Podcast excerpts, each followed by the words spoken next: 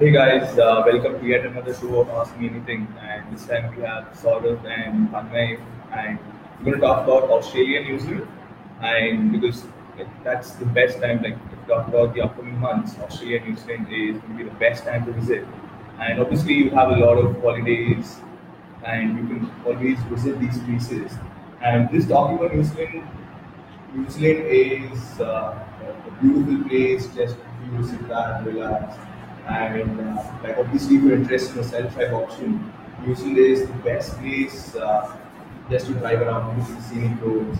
And the advantage is that you don't even have uh, to take like an international driving license. So Indian driving license works completely fine there. And also like have automatic cars and that's really good. And if you talk about New Zealand, it not just gives you like nature and scenic beauty, it gives you a mixture of everything, right? From city life to uh, exploring the culture, smaller towns, beaches, adventurous activities, different types of landscapes as well, because you have a glacial region there, and you can again, if you're not comfortable driving, you can always take this as a coach tour as well. You have really scenic uh, train journeys, and uh, like one of the most uh, like loved train is the TranzAlpine train, which runs between Christchurch and Greymouth. And even if you talk about Australia, Australia also is uh, like a very good season to like to in the upcoming months. Yes. And I think Yeah, and if you're planning for your uh, family trip with your kids, then you can go visit the theme parks there. Or if you're just planning your honeymoon, you can take a drive along the Great Ocean Road. So again, Australia has a mix of everything, a mix of scenic beauty as well as a mix of adventurous activities. So you get to cover everything in Australia, and especially if you're going uh, during December, you get to see the fireworks in Sydney Harbour during the New Year's Eve, which is like the best thing, and you get to, you know, do go to a lot of New Year parties in uh, Sydney as well as in uh, Gold Coast if you're into nightlife and everything. Australia does offer a lot of nightlife and city life as compared to New Zealand. Yes. So in case city life and nightlife is one of your priorities, then Australia would be a little better than what uh, New Zealand is, if that is uh, your ideal priority. But uh, again, uh, talk about duration wise, uh, like in case you guys have at least 10, uh, 12 days, that's going to be an amazing time for you to go visit at that point of time. So, do you have any So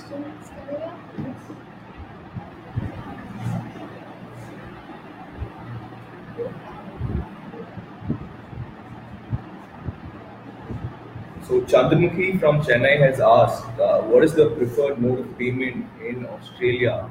Uh, how much would you recommend we exchange? Uh, we are a family of five traveling in uh, December. Uh, so see, if you talk about Australia, uh, like the average uh, cost of uh, food that you'll be spending for five people should be about hundred dollars per meal. And given uh, like looking at breakfast, lunch, and dinner, this should cost you roughly about uh, three hundred dollars uh, for a day. And it depends on your duration. If you're uh, planning for anything about 10 12 days, then an average of about uh, like a and fifty is what I would recommend. Uh, that's going to be a comfortable one, and this again depends on where you're going to be like going for the restaurants. But uh, generally should be about a lakh to a lakh and fifty, and obviously you would want to carry a little more to do some additional activities, to do some shopping. So uh, a good amount of. for the public transport a bit, maybe. so roughly about four thousand uh, like Australian dollars would be a good amount for you to exchange. And this also, I would recommend that you take all of this in cash. You could probably take half of this in card and half of this in uh, like uh, Exchange half of it, and you can take credit, I mean, credit or Yes, debit. basically plastic uh, money because obviously like all the places uh, within these uh, like areas have a lot of uh, restaurants which uh, use uh, like credit cards and debit cards. So this way you can like it's going to be a lot more easier for you to carry that amount of cash. And uh, like again, it basically depends on your preferences how you like to carry those. Uh, so moving on, we have yet another question So this is from uh, Mr. Honey, and this is uh, like they're planning a honeymoon in the last week of October, and they are undecided between New Zealand and Australia. Uh, they prefer lesser crowds and want to experience local culture.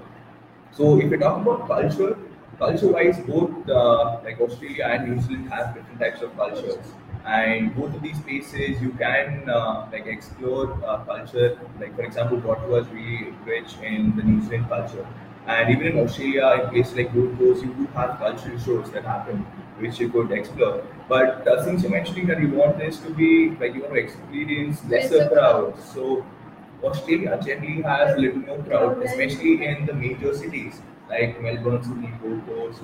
Uh, King's a little offbeat, but again, you do have a lot of travelers generally traveling at that point of time.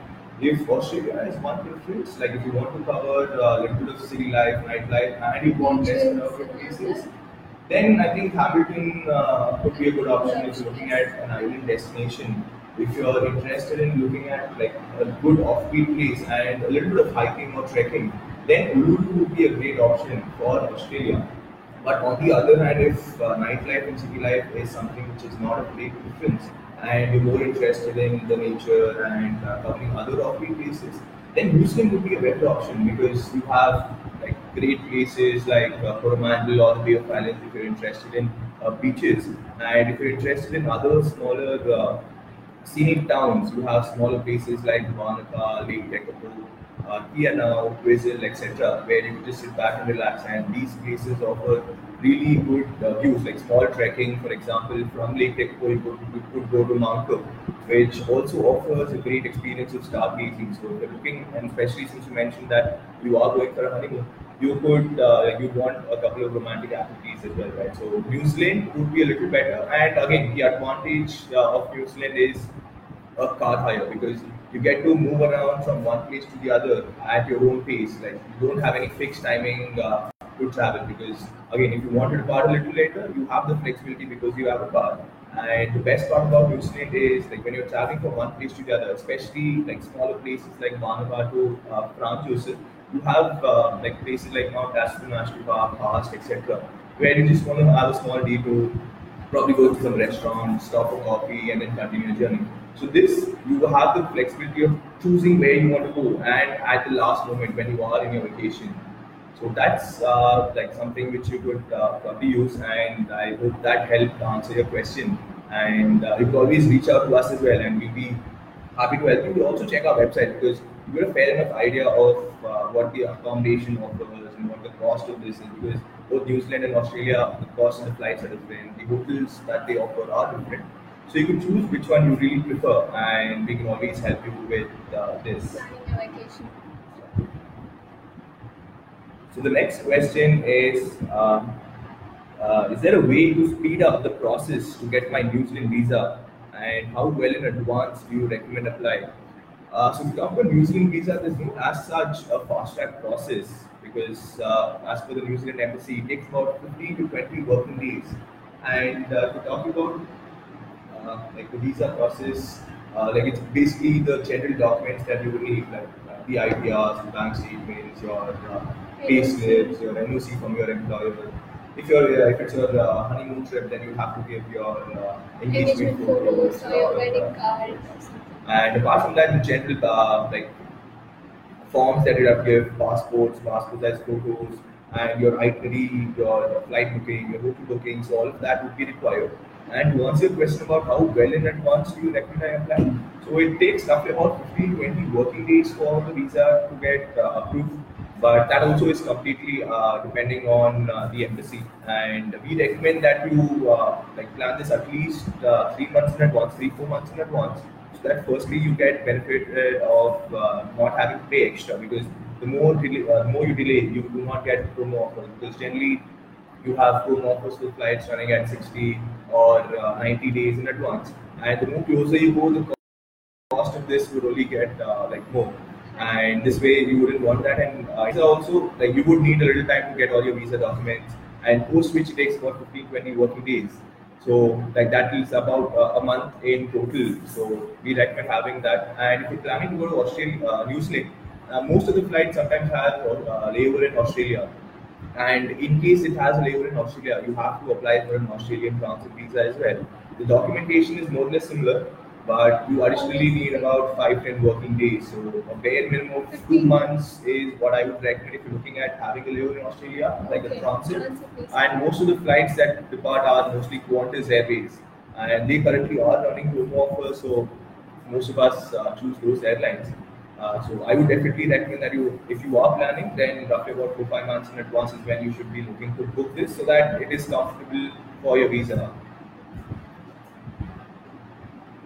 And the next question is uh, like there's a family of four and they're looking to spend their holidays, uh, December holidays in a great place, and they prefer a resort. And they're asking what are the places that you could recommend. Hamilton Islands is like one of the places which offers resorts in Australia because you usually don't have resorts in Australia when you compare Melbourne, Sydney, or other places. So Hamilton Island would be one option where you can go visit the Great Barrier Reef, or you know you can just relax at the beach. And yeah, so that is one option that I would recommend. So apart from that, even in Australia, you see probably like places like uh, close to Cairns, you have Port Airy. So that would be a good option where you can just sit back and relax. Again, you have a couple of options of resorts. And but if you see Australia is more about uh, city life, uh, the Yeah. scenic beauty that it offers, and it doesn't offer a lot of resorts as such. But you do have great accommodations in terms of uh, like five star luxury Hotels, properties. yeah. So that is something you're interested in. So that's something I would definitely recommend.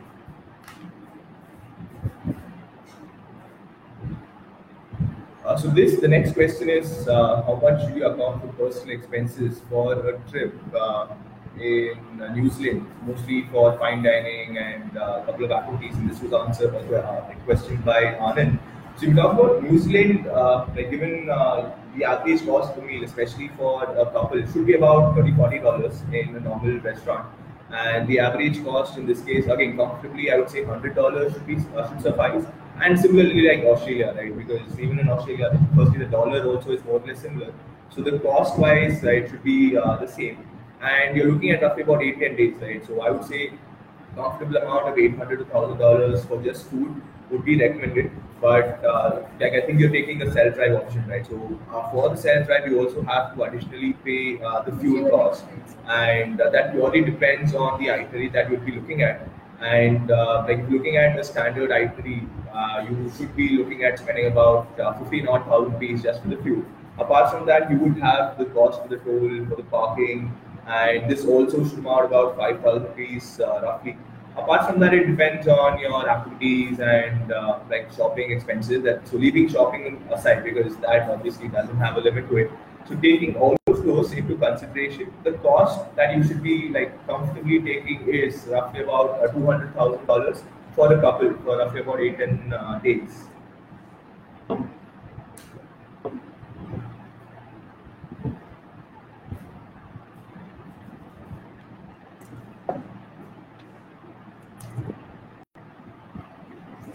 Uh, so Krishnamurthy has asked, I'm planning to take a vacation this December to New Zealand, and uh, his question is uh, skydiving in Queenstown and skydiving in Wanaka. Which one you recommend would be a better option? And what are all the things that I need to know before the skydive experience? So if you talk about skydiving, both Queenstown and Wanaka offer great skydiving experiences. So I, if you're asking my personal recommendation, I would Wanaka would be a better option because Wanaka offers really great uh, like uh, the free fall because the scenery that you get to see, you'll be able to see Franz Josef at one side, you'll be able to see the lake uh, Queenstown at one side, you also get to see the smaller town of Wanaka, and uh, that's going to be the best experience out of all the places that are there in uh, New Zealand. So I would personally be looking at uh, Lake Wanaka instead of Lake Queenstown because that's going to be a better expense. Uh, and in terms of what you should really know about uh, before doing a skydiving. So skydiving, obviously, you should not be scared of heights because uh, if you book that and uh, you end up uh, wasting all your money. And all the other things, uh, like all uh, New Zealand offers one of the best skydiving experiences, and they will guide you on what are the things that you should be looking at. But the main thing is, uh, like skydiving also has a weight restriction. So weight restriction, as in if in case your weight is more than 100 kilos, then you might uh, not be allowed to do that, and uh, otherwise they would have to uh, like uh, like use extra harness and stuff. So that alone, we would have uh, like we would recommend that uh, you check if you've already booked this. Otherwise, we can always check. And generally, Franz Josef has a higher weight limit. So, in case you are looking at that, Franz Josef uh, would be a better option for you to consider.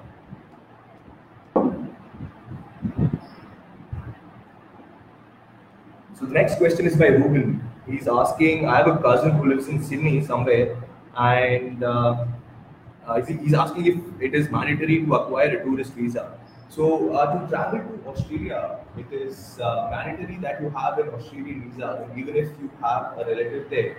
And in terms of the visa requirements, your visa you would still need all the uh, requirements. And in additional, what you would need is you would need your uh, you need an invitation letter from your uh, cousin who lives in Sydney, and you, you also need to additional documentation of uh, how long he's been resident there and uh, what's his occupation like, his passport details. Apart from that, you will need to give all your documents, that is your ITRs, your bank statements, uh, your NOC from your employer if you're employed, and uh, it would still take the same amount of time, which is roughly about 15 20 working days as per the Australian uh, embassy.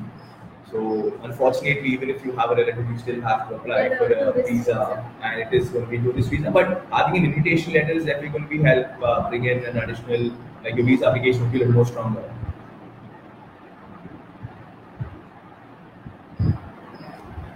Uh, so the next question is uh, from Pragya. She's asking, what adventurous sports can I do uh, for in Australia? I have skydiving in mind. Any other suggestions uh, that you could help me out with? So I think uh, she will.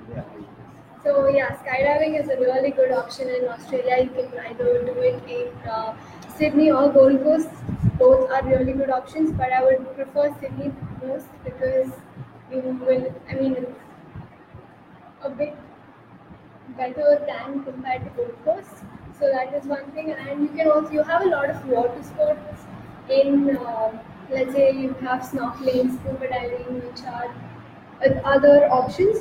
And apart from that, if you go to Gold Coast, you have a lot of theme parks that you can cover. You have Movie World, you have Sea World. So it will take easily a day for you to cover at least one theme park. So maybe you can spend three or four days in Gold Coast and cover all the theme parks there.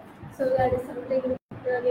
And uh, to talk about the snorkeling and the scuba diving, I think the Great Barrier Reef is one of the best places for you to do the scuba diving. And in case you are looking at a good water experience, then scuba diving is going to be the best because, uh, like the coral reef that you get to see is You get uh, to the best. experience the underwater. Correct. So that's the best experience. Apart from that, you also have, I think, a couple of other water activities like whitewater rafting, kayaking, and stuff, Yeah. which you could do in either of these places. And like we, like she said, so Sydney would be a better option for you to do the skydiving because that gives you a different experience. Like you get to see the city uh, from uh, uh, From the top. Yeah. So that's uh, like the best experience. Uh, Like if you're interested in the city view, then Sydney would be a better option.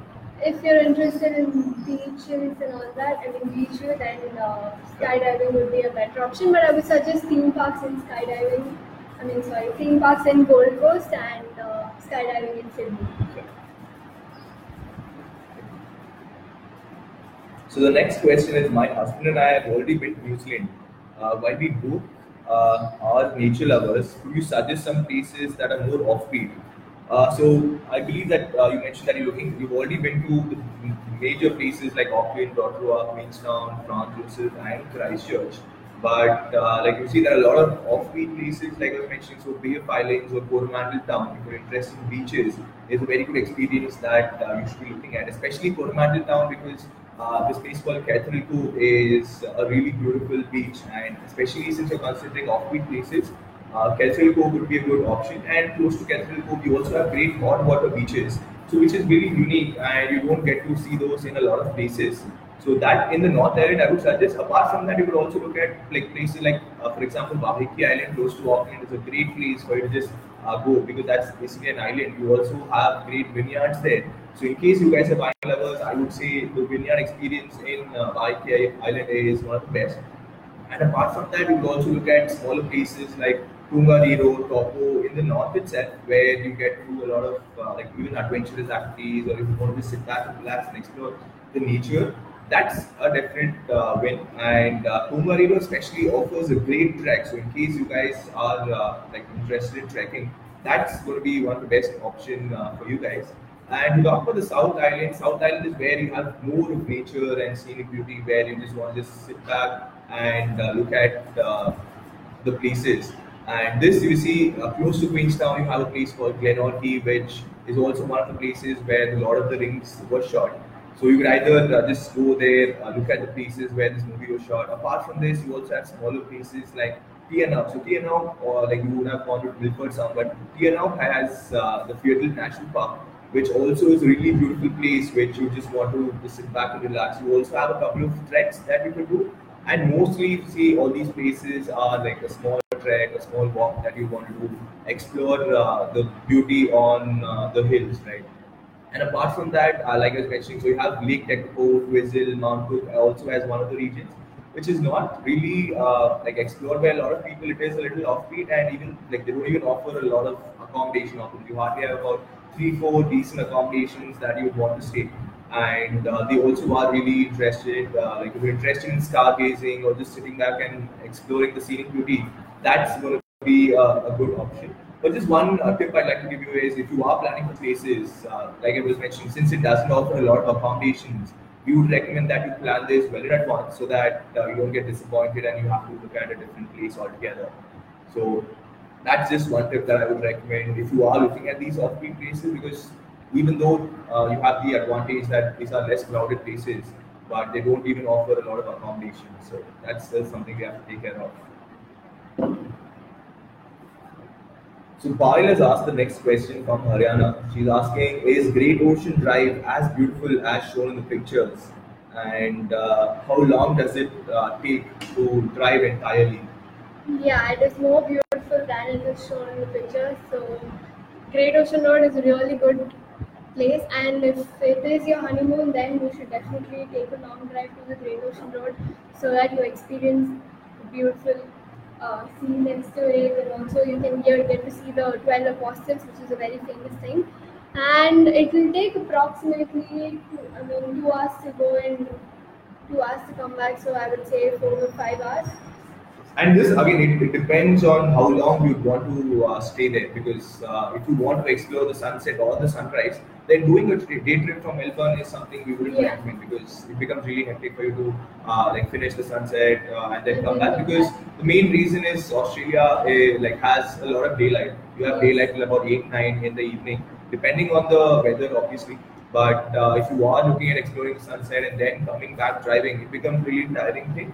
And if you are exploring that option, we would recommend that you could probably have a halt in and uh, Apollo Bay, and yeah, so maybe stay there for a night. You know, after you finish off all the sightseeing, you can just come relax at the hotel with, and then you can drive back to Melbourne the next day morning. So that would be an easier option for you. Yeah, so if you're looking at uh, exploring the sunset or sunrise, then that's something we would definitely recommend. And again, in terms of driving, also it depends totally up to you because the average time is only about two three hours. But Yeah. if you were stopping in various places, then it's going to take a little more longer. Yes.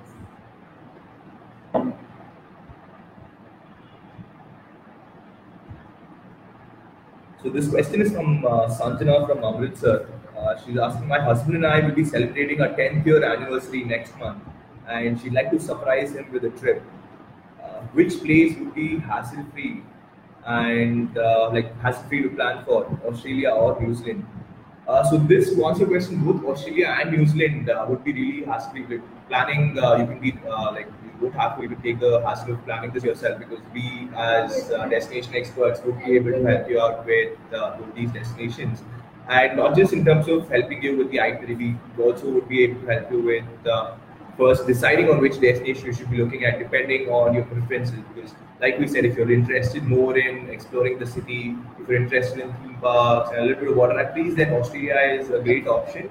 And uh, looking at New Zealand, uh, New Zealand is more into nature and scenic beauty and a little bit of adventurous activities. And uh, but uh, New Zealand, I would say the, the best way to explore it is by hiring a car. So in case you aren't comfortable with New Zealand, like uh, in case you're not comfortable with driving, then we would recommend that you probably look at Australia because Australia also has like equally has the, the scenic beauty and uh, the city life that you could explore. So that uh, like I would definitely recommend that you uh, share your number as well so that uh, we can reach out to you and uh, help you plan this vacation out.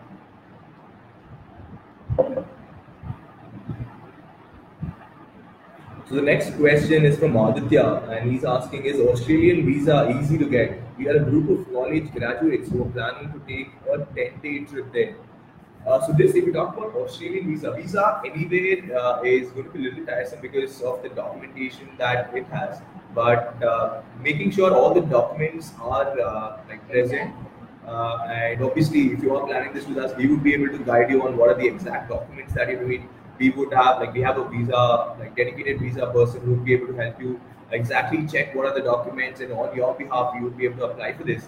And in terms of uh, visa, you, uh, the only way, only reason why visa is generally rejected is in case you miss out on uh, providing some documentation, or you do not have sufficient bank balance to show, or again you make some mistake in filling out these forms. So that's why we recommend that you definitely reach out to an expert because they would be able to help you out uh, with this. And uh, visa being the most important thing because without a visa, however hard you plan for this trip, in case the visa doesn't come through it, uh, like you would not be able to make the trip itself.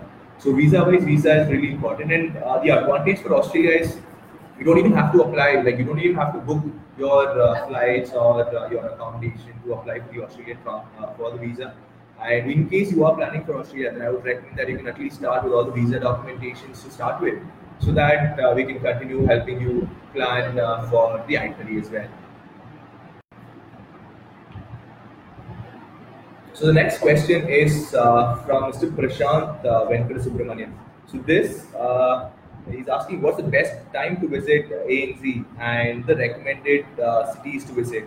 Uh, so in terms of weather-wise, if you're talking, the best time to visit Australia and New Zealand would be from November to March because that's when it's the summer season. And obviously, you have longer daylights, and a lot of your activities will be functional. You don't have the risk that some of your adventure activities might get cancelled due to the weather. And to answer your question about what are the cities that you would recommend, so that purely depends on uh, what you're really interested in. So, if you're looking at the major highlights, then for Australia, it is definitely going to be Melbourne. Sydney, and the beaches. And if you you must visit the Great Barrier Reefs, I would suggest Gold Coast and Cairns as well. So Australia-wise, Melbourne, Sydney, Gold Coast, Cairns is definitely a must-see. Apart from that, if you're interested in uh, little off-beat places, Uluru could be a good option, Darwin could be a good option, and even Perth on the western side could be a good option. But the only difficulty is in terms of logistics because all the other places that you generally visit, you would be visiting are on the eastern side. Perth alone is in the western side. But uh, coming back to your question about uh, New Zealand, so New Zealand also, if looking at the main highlights, that's going to be Auckland, Rotorua, uh, Queenstown, Franz Josef, and Christchurch. The reason being, you get a complete like you get CCTs, beaches, uh, a little bit of uh, culture, and you also get to see the landscape of a glacier. And but this also it depends on your uh, like duration. If you have a lot of time to spare from your office, then we can always look at adding a lot more offbeat places, like I was mentioning about Manukau, Lake Tekapo, uh, Twizel, uh, Coromandel, Bay of Islands. So a lot of these places can be added uh, on top of all of this, depending on the duration that you have.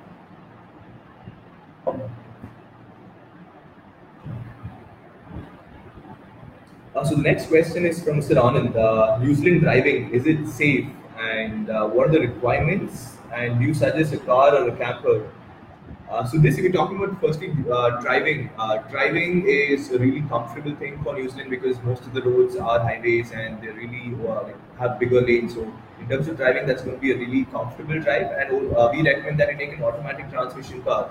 So this way, you don't even have the hassle of changing gears. You can always just put this on cruise control.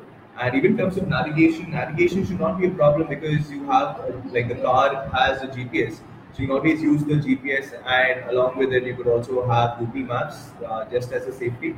And to, uh, to answer your question about safety, uh, so safety-wise, New Zealand, uh, you would not have any uh, like problems driving there. But obviously, we recommend that you take all the necessary precautions, like driving, like uh, in terms of uh, uh, the regulations. We recommend that you know about all the regulations uh, beforehand, and uh, we make sure that you do not drive late in the night because that's when um, things can go out of hand. So we recommend that you stick to the driving times mostly in the morning and stick to the city when you are in the nights. So that way there's no any problems. And in terms of driving in New Zealand, the main reason in New Zealand is really uh, like people are generally interested in driving in New Zealand is because firstly it is a right-hand drive, just like and uh, in terms of documentation, you do not need any additional documentation for driving there An Indian driver's license, which is written in English, completely works fine there. The only addition is uh, like a credit card because uh, you need a credit card. They would block a certain amount as a refundable secondary deposit, which would generally have to return uh, the car. And this also can be avoided if you take a full insurance, which we generally recommend because if you do not take a full insurance, that means that the complete liability in case there's any damages would be on you. But in case you take a full insurance, then the liability is going to be on the insurance company. But depending on uh, the insurance policy that you take. And if, in terms of cars and camper vans, uh, if you talk about camper vans, camper vans generally is a good option if you're looking at traveling where like uh, like looking at longer journeys and you want to stay at off-beat places, you don't want to plan itinerary, then a camper van is definitely a good option. And even if you want to save some cost, camper van is an option, but it comes with its own inconveniences because parking becomes an inconvenience. You do not have like a great bed to sleep at. Uh, so that again is something which you could look at.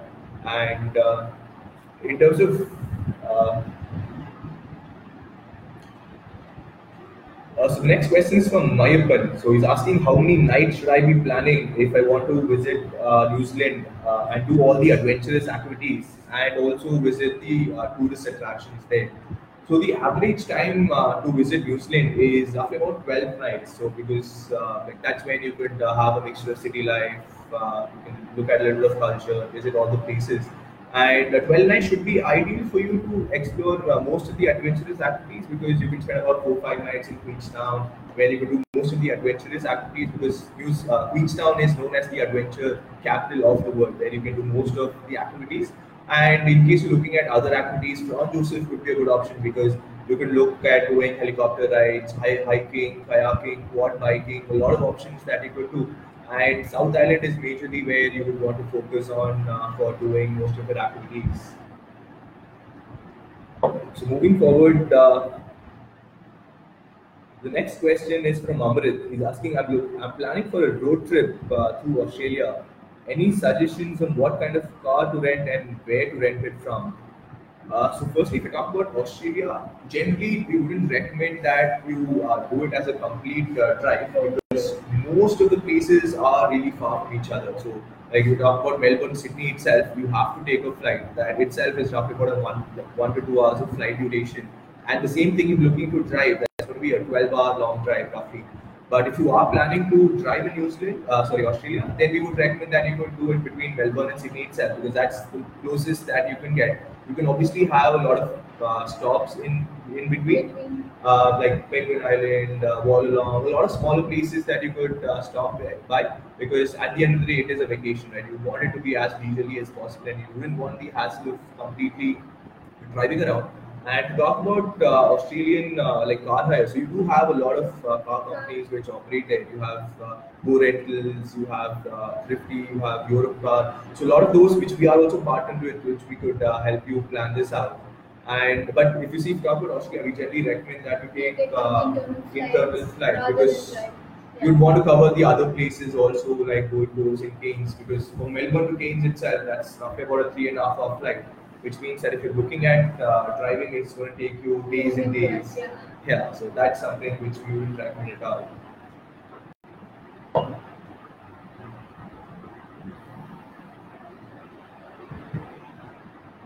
So the next question is from Ankita, and she's asking, uh, she's planning for a 20-day trip uh, to New Zealand, and they're planning it entirely as a road trip, and they're traveling as a family of four. Uh, what, she's asking about the places that you'd like to cover and uh, what kind of uh, rent, what kind of vehicle would you uh, prefer to take. So this, if you see, uh, firstly, 20 days is a great uh, time to explore Zealand. You will have a lot of leisurely time and you will also explore a lot of smaller cities. And this way, in terms of the places that you visit. So given you have 20 days, what we would recommend is you can drive all the way from the North Island to the South Island which means that you start with Auckland, uh, drive down to Ottawa, followed by Taupo, you go come to Wellington. And from Wellington, you have the most famous uh, ferry ride, which takes you all the way to Napier. And that's some, uh, which takes you to Nelson, I'm sorry. Which, uh, and you could experience that ferry as well. And from Nelson, you could all the way travel to uh, like Christchurch, followed by Franz Josef, then Queenstown. And from Queenstown, you might have to come back to Christchurch or Auckland to catch your flight because Queenstown is not that well connected in terms of your international flights. Uh, but this again, if you are looking at a little more leisurely uh, option, I would recommend that we probably skip the Wellington uh, ferry altogether because that makes the distance too long, and you could rather just take a flight like you do Auckland or to Toronto, and then take a flight from Auckland back to Queenstown so that you can do the South Island in reverse and end in Christchurch. And talk about the car, however, that uh, you would want to take. I would say a hatchback or a sedan might not be really comfortable for you because you guys are four in number. Like uh, seating wise, that should be comfortable, but obviously you'll be having a lot of uh, luggage as well for you to carry, and the boot space might not be enough for all the four. So if you are if you are planning uh, to go as a family, I would recommend that you take uh, a bigger SUV because that's when it will be a little more comfortable for you to drive and uh, uh, carry your luggage as well. So we have a question from Mr. Ajay. So he's saying that he wants to travel uh, to Gold Coast. His uncle lives there in Surfers Paradise, and he's asking what places that can be explored during his stay. So some of the must-do I would again say are the theme parks in Gold Coast. You have like a lot of theme parks, and you can cover. I mean, each theme park a day. Or if you're into nightlife and partying, then Gold Coast is a really good place because you have a lot of beach parties at night and you can go visit them. And uh, apart from this, you can just like there are a lot of beaches in Gold Coast, so maybe you can just go explore the beaches there and you know take the public and explore the place. So public transportation, like she said, that's really well connected in Gold Coast. So that way, I don't think transportation should be a problem. And apart from that, I think you could also do a couple of day trips. Uh, for example, to Byron Bay or uh, the Tamborine National Park. So Yes. those are some things which you could look at. And you have a lot of adventure activities as well apart from the theme parks. Like you can do skydiving in Byron Bay Yes. and uh, yeah. So a couple of water activities also that you could explore. And uh, since you're anyway traveling all the way to Gold Coast, I'd say that you could probably just make a vacation out of this, visit the other places because you have Cairns, which is like I mentioned about the best place for uh, scuba diving. It also offers a couple of uh, like other stuff that you could do, and the most famous one would be the Kuranda National Park experience. And you can combine this with Sydney and Melbourne as well if you're looking at a little more city life and the attractions and activities that you could do there.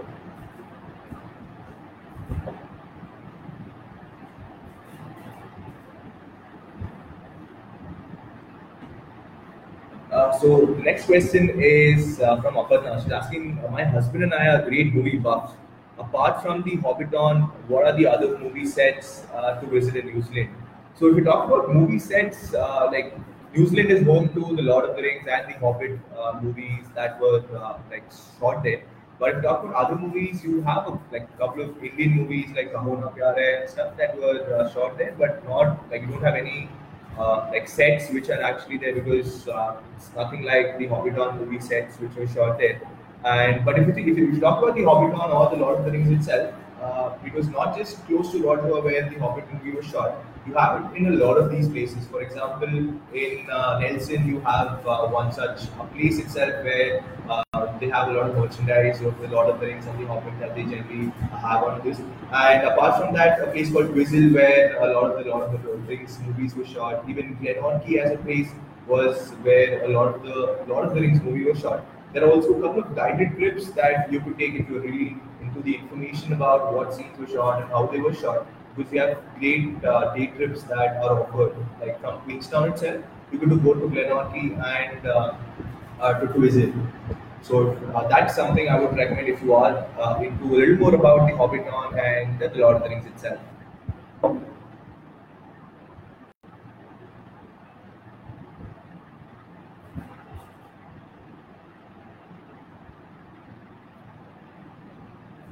Uh, so the next uh, question is from Shreya. She's traveling uh, to Sydney next month, and she's going there for work. She'll have about eight nine hours to herself for every day for about four days. And uh, what are the top activity recommendations that you could do? And she'll be staying in the city center itself near the Opera House. Yeah, so then she can just go visit the opera house for one day. Maybe she can, you can just go watch a show in the opera house if the tickets are available, that is. And apart from this, you have uh, something called the attraction pass where you can go visit the Sydney uh, Aquarium, you can go visit Madame Prasad. So maybe you can cover one one places each day or maybe two places. and then you have the Bondi Beach where you can just go and relax.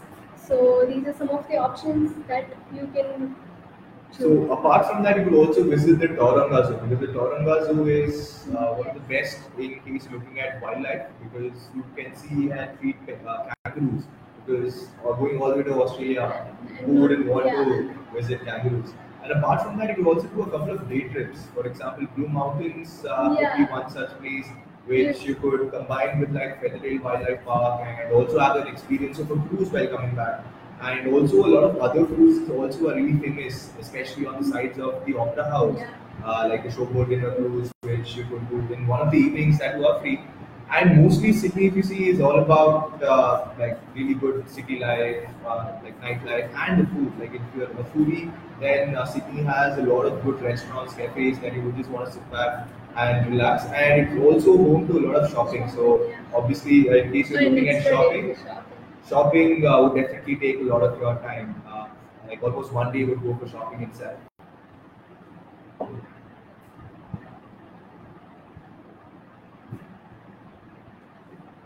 So the next question is uh, like from Amrit. Uh, Amrit already has a New Zealand tourist visa and they're traveling from India and he'd like to go to Australia as well. And is the visa process easy?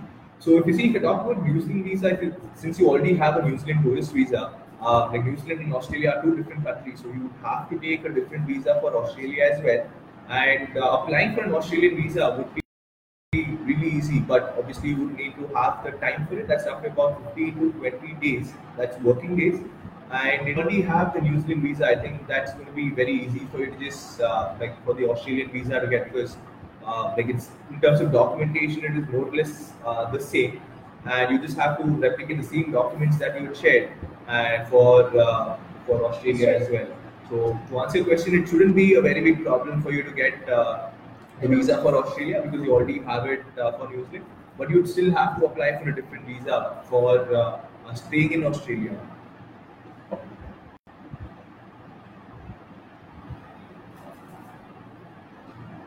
So the next question is from Anuj, and uh, what are the essentials to carry when taking a road trip uh, through New Zealand? Uh, so if you uh, if taking a road trip, then the most essential thing I would suggest is carry a lot of water and a couple of snacks with you because in case you're looking to have a long drive, uh, you might not want to stop in various places. So uh, my main recommendation would be that you carry uh, like water and a lot of snacks with you. And I also recommend that you take good uh, like chargers with you, and uh, because in case your battery drains and in case you want to use Google Maps or you want to contact us when you are uh, in your vacation, you'd always uh, have that in handy. And apart from that, you could always have uh, like the New Zealand handbook because generally all of them speak English. But in case you want to just communicate with somebody, having known their language, like having the handbook of that would be really easy for you to like at least have a quick conversation with the locals.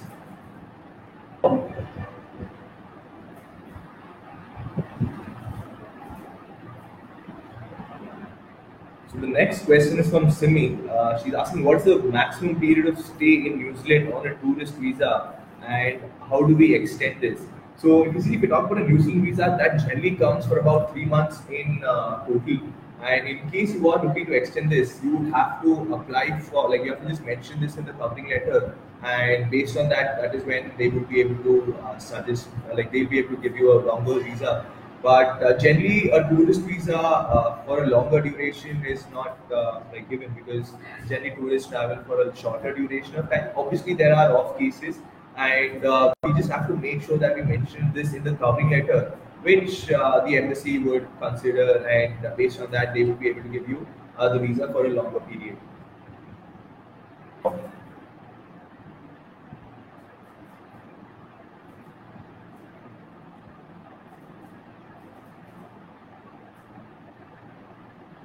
so the next question is uh, from Akshay. He's asking, uh, we're looking at a, we're looking to treat our kids with a surprise vacation. Where can we take them in Australia? So if you talk about Australia, Australia is definitely a good option uh, for you to take your kids to because uh, uh, Australia is home to a lot of theme parks. And uh, obviously Gold Coast uh, known for its theme parks, and I'm sure that your kids will love that. You have a lot of theme parks right from Wet and Wild uh, Dream Yeah, World, movie world, and if they are really big fans of Batman, Superman, they get to like go that go to the movie world and they'll definitely enjoy the experience there. And this obviously can be combined with a couple of day tours that you can do where to explore the scenic beauty. And uh, this can be combined with Sydney, Australia, uh, Sydney, Melbourne, Cairns, where uh, you get to see, you get to experience the city life and the nightlife, and a lot of city-oriented activities that you could explore. So it gives you a perfect mixture where you're not, uh, where uh, they feel that they're not doing just the theme parks and they're exploring some bit of uh, others as well. And in terms of fooding, also, like you're asking if Indian food is easily available in Australia. So you have really good Indian joints in all the places that, uh, like generally, you go Melbourne, Sydney, Gold Coast, Cairns, all of them offer great Indian joints uh, for you to just go uh, sit back and have great Indian food.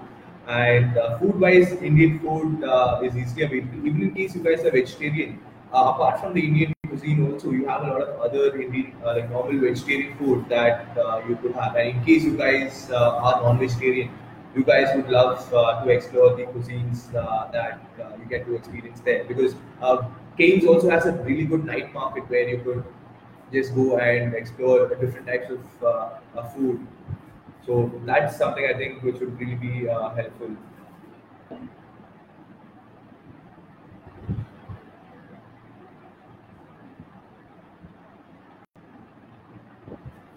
So the next question is from Ajinkya. He's asking, what is the one must do in Australia, given I really love wildlife? So Australia, I think uh, you've chosen it right because Australia is home to a lot of wildlife, and right from penguins to kangaroos to koalas and all the other smaller animal, animals that you want to visit, you can definitely look at that option. And the most famous, like the, the place that you really love is going to be Melbourne because you have uh, the Phillip Island there where you get to see the penguin show. And that's something which happens almost throughout the year. So even if you're planning this uh, probably later, uh, that uh, it's going to be really easy for you to do. And talk about other places close to Adelaide, there's a place called Kangaroo Island as well, where you could see a lot of uh, animals, and that too not in the zoo, probably in the open itself. So if you're interested in doing that, then I think uh, Kangaroo Island also is a great option. And like I was mentioning about Sydney, Sydney has uh, one of the best zoos called the Taronga Zoo, where you could go see kangaroos and you could also have the option of feeding them. So Ka- Zoo is something which uh, is definitely going to be in your bucket list uh, since you really enjoy wildlife.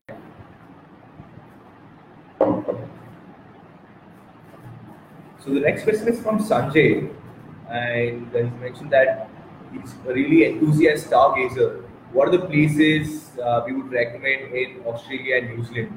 So if we talk about stargazing, stargazing predominantly, I'd say uh, New would be a, a better option because you have uh, like off smaller places which doesn't have a lot of uh, pollution and because of which you'd be able to see the stargazing better. And stargazing wise, uh, like looking at a proper uh, place to do this, then you have a couple of options to do. For example, in Queenstown, you can do this, you can combine this with the Skyline Gondola where you could have this stargazing experience as well. And you could follow this uh, if you are looking to do this multiple times. And Mount Cook has a good collection that uh, it has an observatory where you could also know about the stars and uh, the astronomy. And uh, stargazing also is like compared to Queenstown, Mount Cook would be a little better in terms of the stargazing because it is a really small town. The skies are really uh, like clear, and stargazing wise, that's going to be a better option. And you also get to see the southern lights at uh, one point of time. So, in case you are interested in that, that also is going to be a really great option for you to do. In case Mount Cook, uh, like since it's a very small town, you don't have a lot of accommodation options. You could also look at uh, Lake Tekapo because Lake Tekapo also has an observatory called the Earth and Sky Star Observatory. So that also is something which uh, you could alternatively do in case you are not visiting the other two places for any reason. Uh,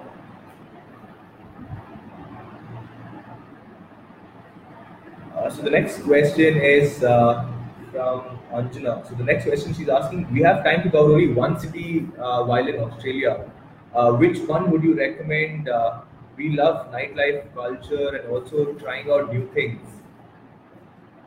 So we talk about Australia. Like since you mentioned you're really interested in city life, nightlife, a little bit of culture, then I'd say uh, Gold Coast is going to be a good option for you because, uh, like, if you're looking at nightlife, that's a great option for you to explore. Apart from that, you also have a lot of other activities that you could do, and Gold Coast is home to the best beaches that you could explore. So that is something I would recommend. Uh, and also, Gold Coast has really great accommodation options, which has great views of the ocean. So uh, since you have only time to visit one of the places, I'd say Gold Coast would be a good option. But if you're interested in a little bit of wildlife, I'd say even Melbourne would be a great option because Melbourne has a lot of uh, wildlife that you can explore, but that's uh, something which is a little missing in Gold Coast, and that's why Melbourne could be a, a better option for you to explore a little bit of uh, like more wildlife, and it also offers a couple of additional activities that you can do. Like for example, if you're interested in wine tasting, Yarra Valley is a really great option for you to go and uh, do the wine tasting as well. It also offers a couple of like hot air balloons, smaller activities that you could explore. So Melbourne also is something which you could explore. Actually, all the places in Australia offers uh, something different from uh, each other. And uh, Melbourne, Sydney, Gold Coast, all of them offer a lot of city life and nightlife. So you could choose according to the major preferences that you have.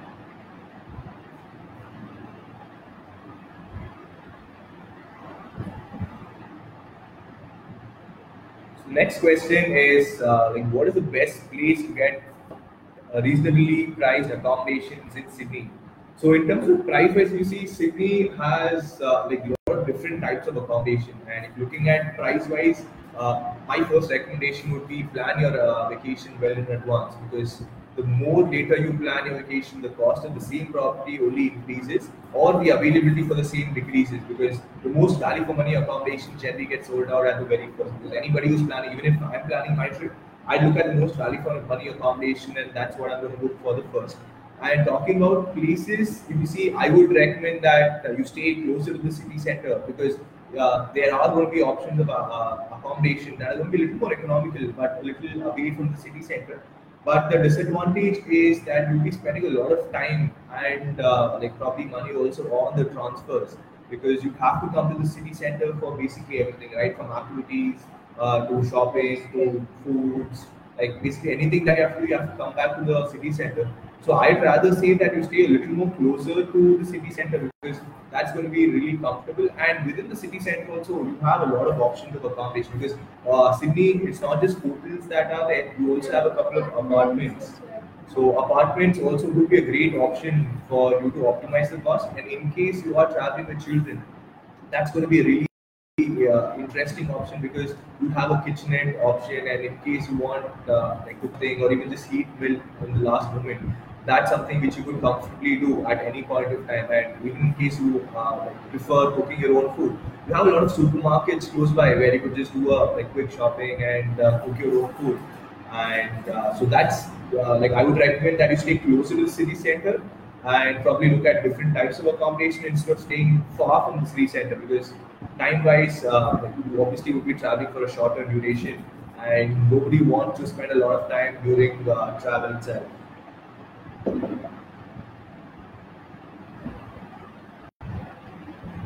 the next question is uh, for recommendations of some road trips in New Zealand. So New Zealand as a place, if you see, I would say the entire uh, country is so beautiful and hassle-free that I would say uh, the drive is going to be the best. Uh, but in case you are looking at only a, a, part of it on the driver, like you want to drive only a part of it, then I'd recommend the south is going to be a better option for you to drive. But the only disadvantage is that it has a little longer duration because all the places are a little far from each other.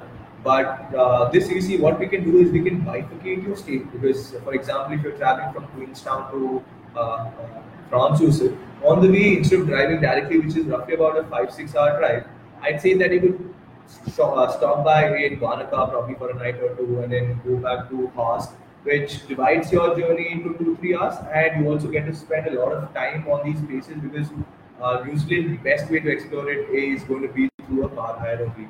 And uh, you also have a couple of other mode of transportation. For example, like I was mentioning, buses and trains also are available. And if you are looking at experiencing a train, I would say the TranzAlpine train that runs from uh, Greymouth to Christchurch or Christchurch to Greymouth is going to be uh, the best experience out of the lot. So my definite recommendation would be that uh, take a road trip completely but we can probably bifurcate this, or we can look at combining this with a coach or train options.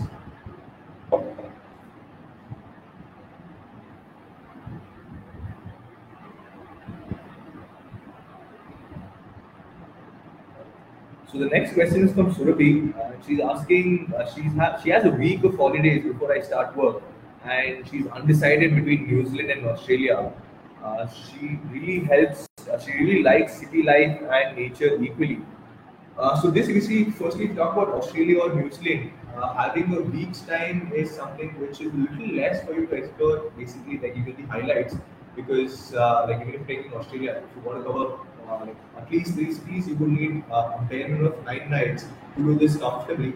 Otherwise, you can do it at a duration also, but means that doing a touch go experience, which might not be the ideal thing, especially since you're joining back work because you want to be completely relaxed, right? And uh, New Zealand as well is the same thing, but if you are planning for a seven week, uh, seven day vacation only, I'd say you could look at two places. For example, if you're looking at Australia, uh, Melbourne and Sydney could be a good option where you get to do both city life and nature because that's uh, one thing that you really like, right? And Sydney offers great nightlife, great city life, great places uh, for you to just sit back and relax. And Melbourne, on the other hand, has a lot of uh, nature and scenic beauty that you could explore. It also has a lot of wildlife that you could uh, look at. And even if you talk about Melbourne, you also have uh, a space called Mount Buller, which has a good glacial experience. So that could be a good, like. I'll say Australia would be a better option for you to cover instead of New Zealand because New Zealand uh, has uh, like you need a lot more extra time to cover anything that uh, like if you look at all these uh, specific requirements that you have. But Australia, on the other hand, these two places would be a good, comfortable stay for you uh, before you join back work. But it's just that we uh, generally recommend that you take at least a 9 10 day vacation. So that's really comfortable for you to explore additional places because you might, if you're going to Australia, you might not want to go to uh, the same place once again.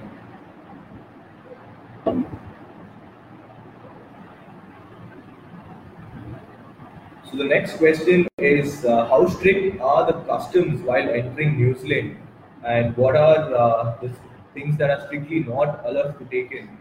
So New Zealand, you see, out of all the places, has uh, most difficult customs, and uh, in terms of food also, you can carry food, but it should clearly mention what are the specifications and what's the expiry date, because without that, you will not be able to carry that. And any home uh, grown food, you will not be able to carry that and all the places like if uh, even if your shoes have uh, like mud which is in the back so that is something you would not be able to carry so what i would recommend is uh, if you're planning to carry any food i'd recommend that uh, you carry only packed food probably haldirams uh, like instant food that you generally have because that will clearly have all the requirements that uh, the custom officers would need for you to uh, take it to New Zealand.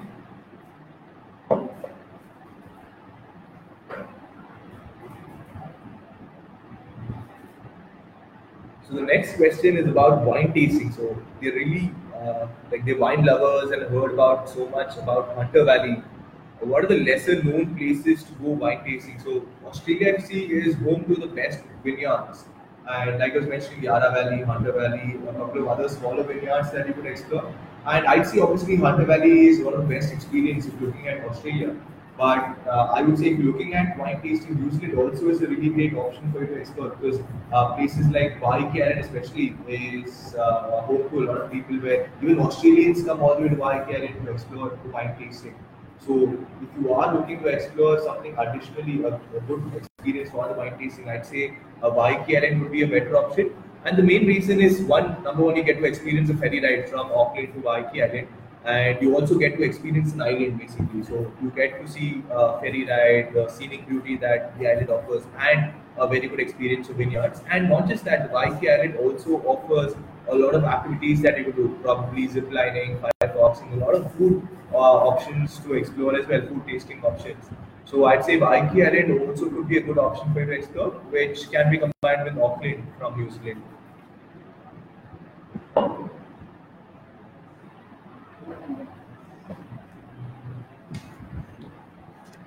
So the next question is uh, from Deepak. Uh, he's like, a friend of mine is planning a trip to Australia.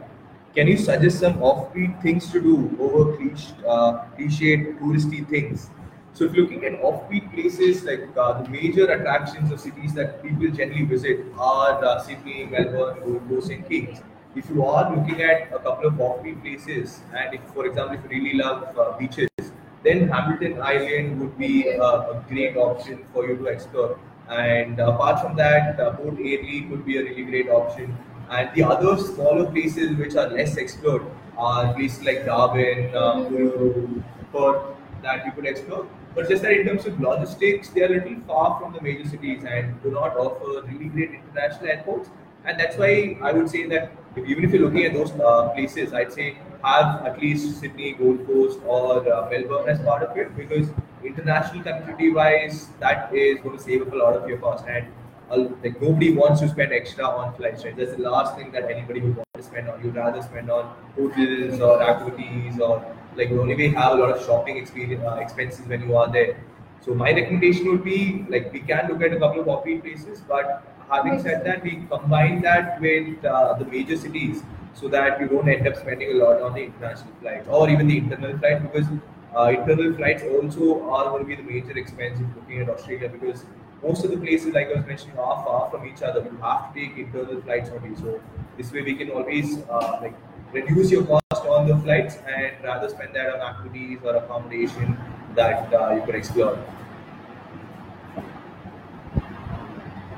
Uh, so coming to our, I think la- this might be the last question because we are running out of uh, time, and this uh, question is uh, from Mr. Narendra, and the question is how chilly does New Zealand get, and uh, planning to visit the countries during the winter. So firstly, if you talk about the winter, winter predominantly is June, July, August for New Zealand, and in terms of weather-wise, the northern island is still going to be a little more warmer as compared to the southern island because the southern island is closer uh, to the glacier region, and that's why the, uh, the temperature would go as low as uh, like zero degrees. But having said that, uh, the days are still going to be a little more warmer. But the main thing is it, it is going to be really cold, and we would advise that you carry clothing uh, like accordingly but uh, in terms of places to visit, it also is going to be a really beautiful place uh, because even during winter, you have a lot of things that you could explore, especially if you're looking at winter activities like skiing and stuff, because that's going to be the best time for you to uh, do that. And the only advice that we would have is uh, just carry extra clothing, probably thermal wear, and in case you are not comfortable with uh, the cold, we recommend that you can probably delay your trip a little more where it is not really uh, like the summer season, but it's not really, really cold as well. And that could be uh, be the autumn or the spring because uh, that's in between the summer season. Uh, so that brings us uh, to the end of uh, this this uh, this week's aiming, and we hope to see you next time with a lot of questions and to help you with a different destination altogether.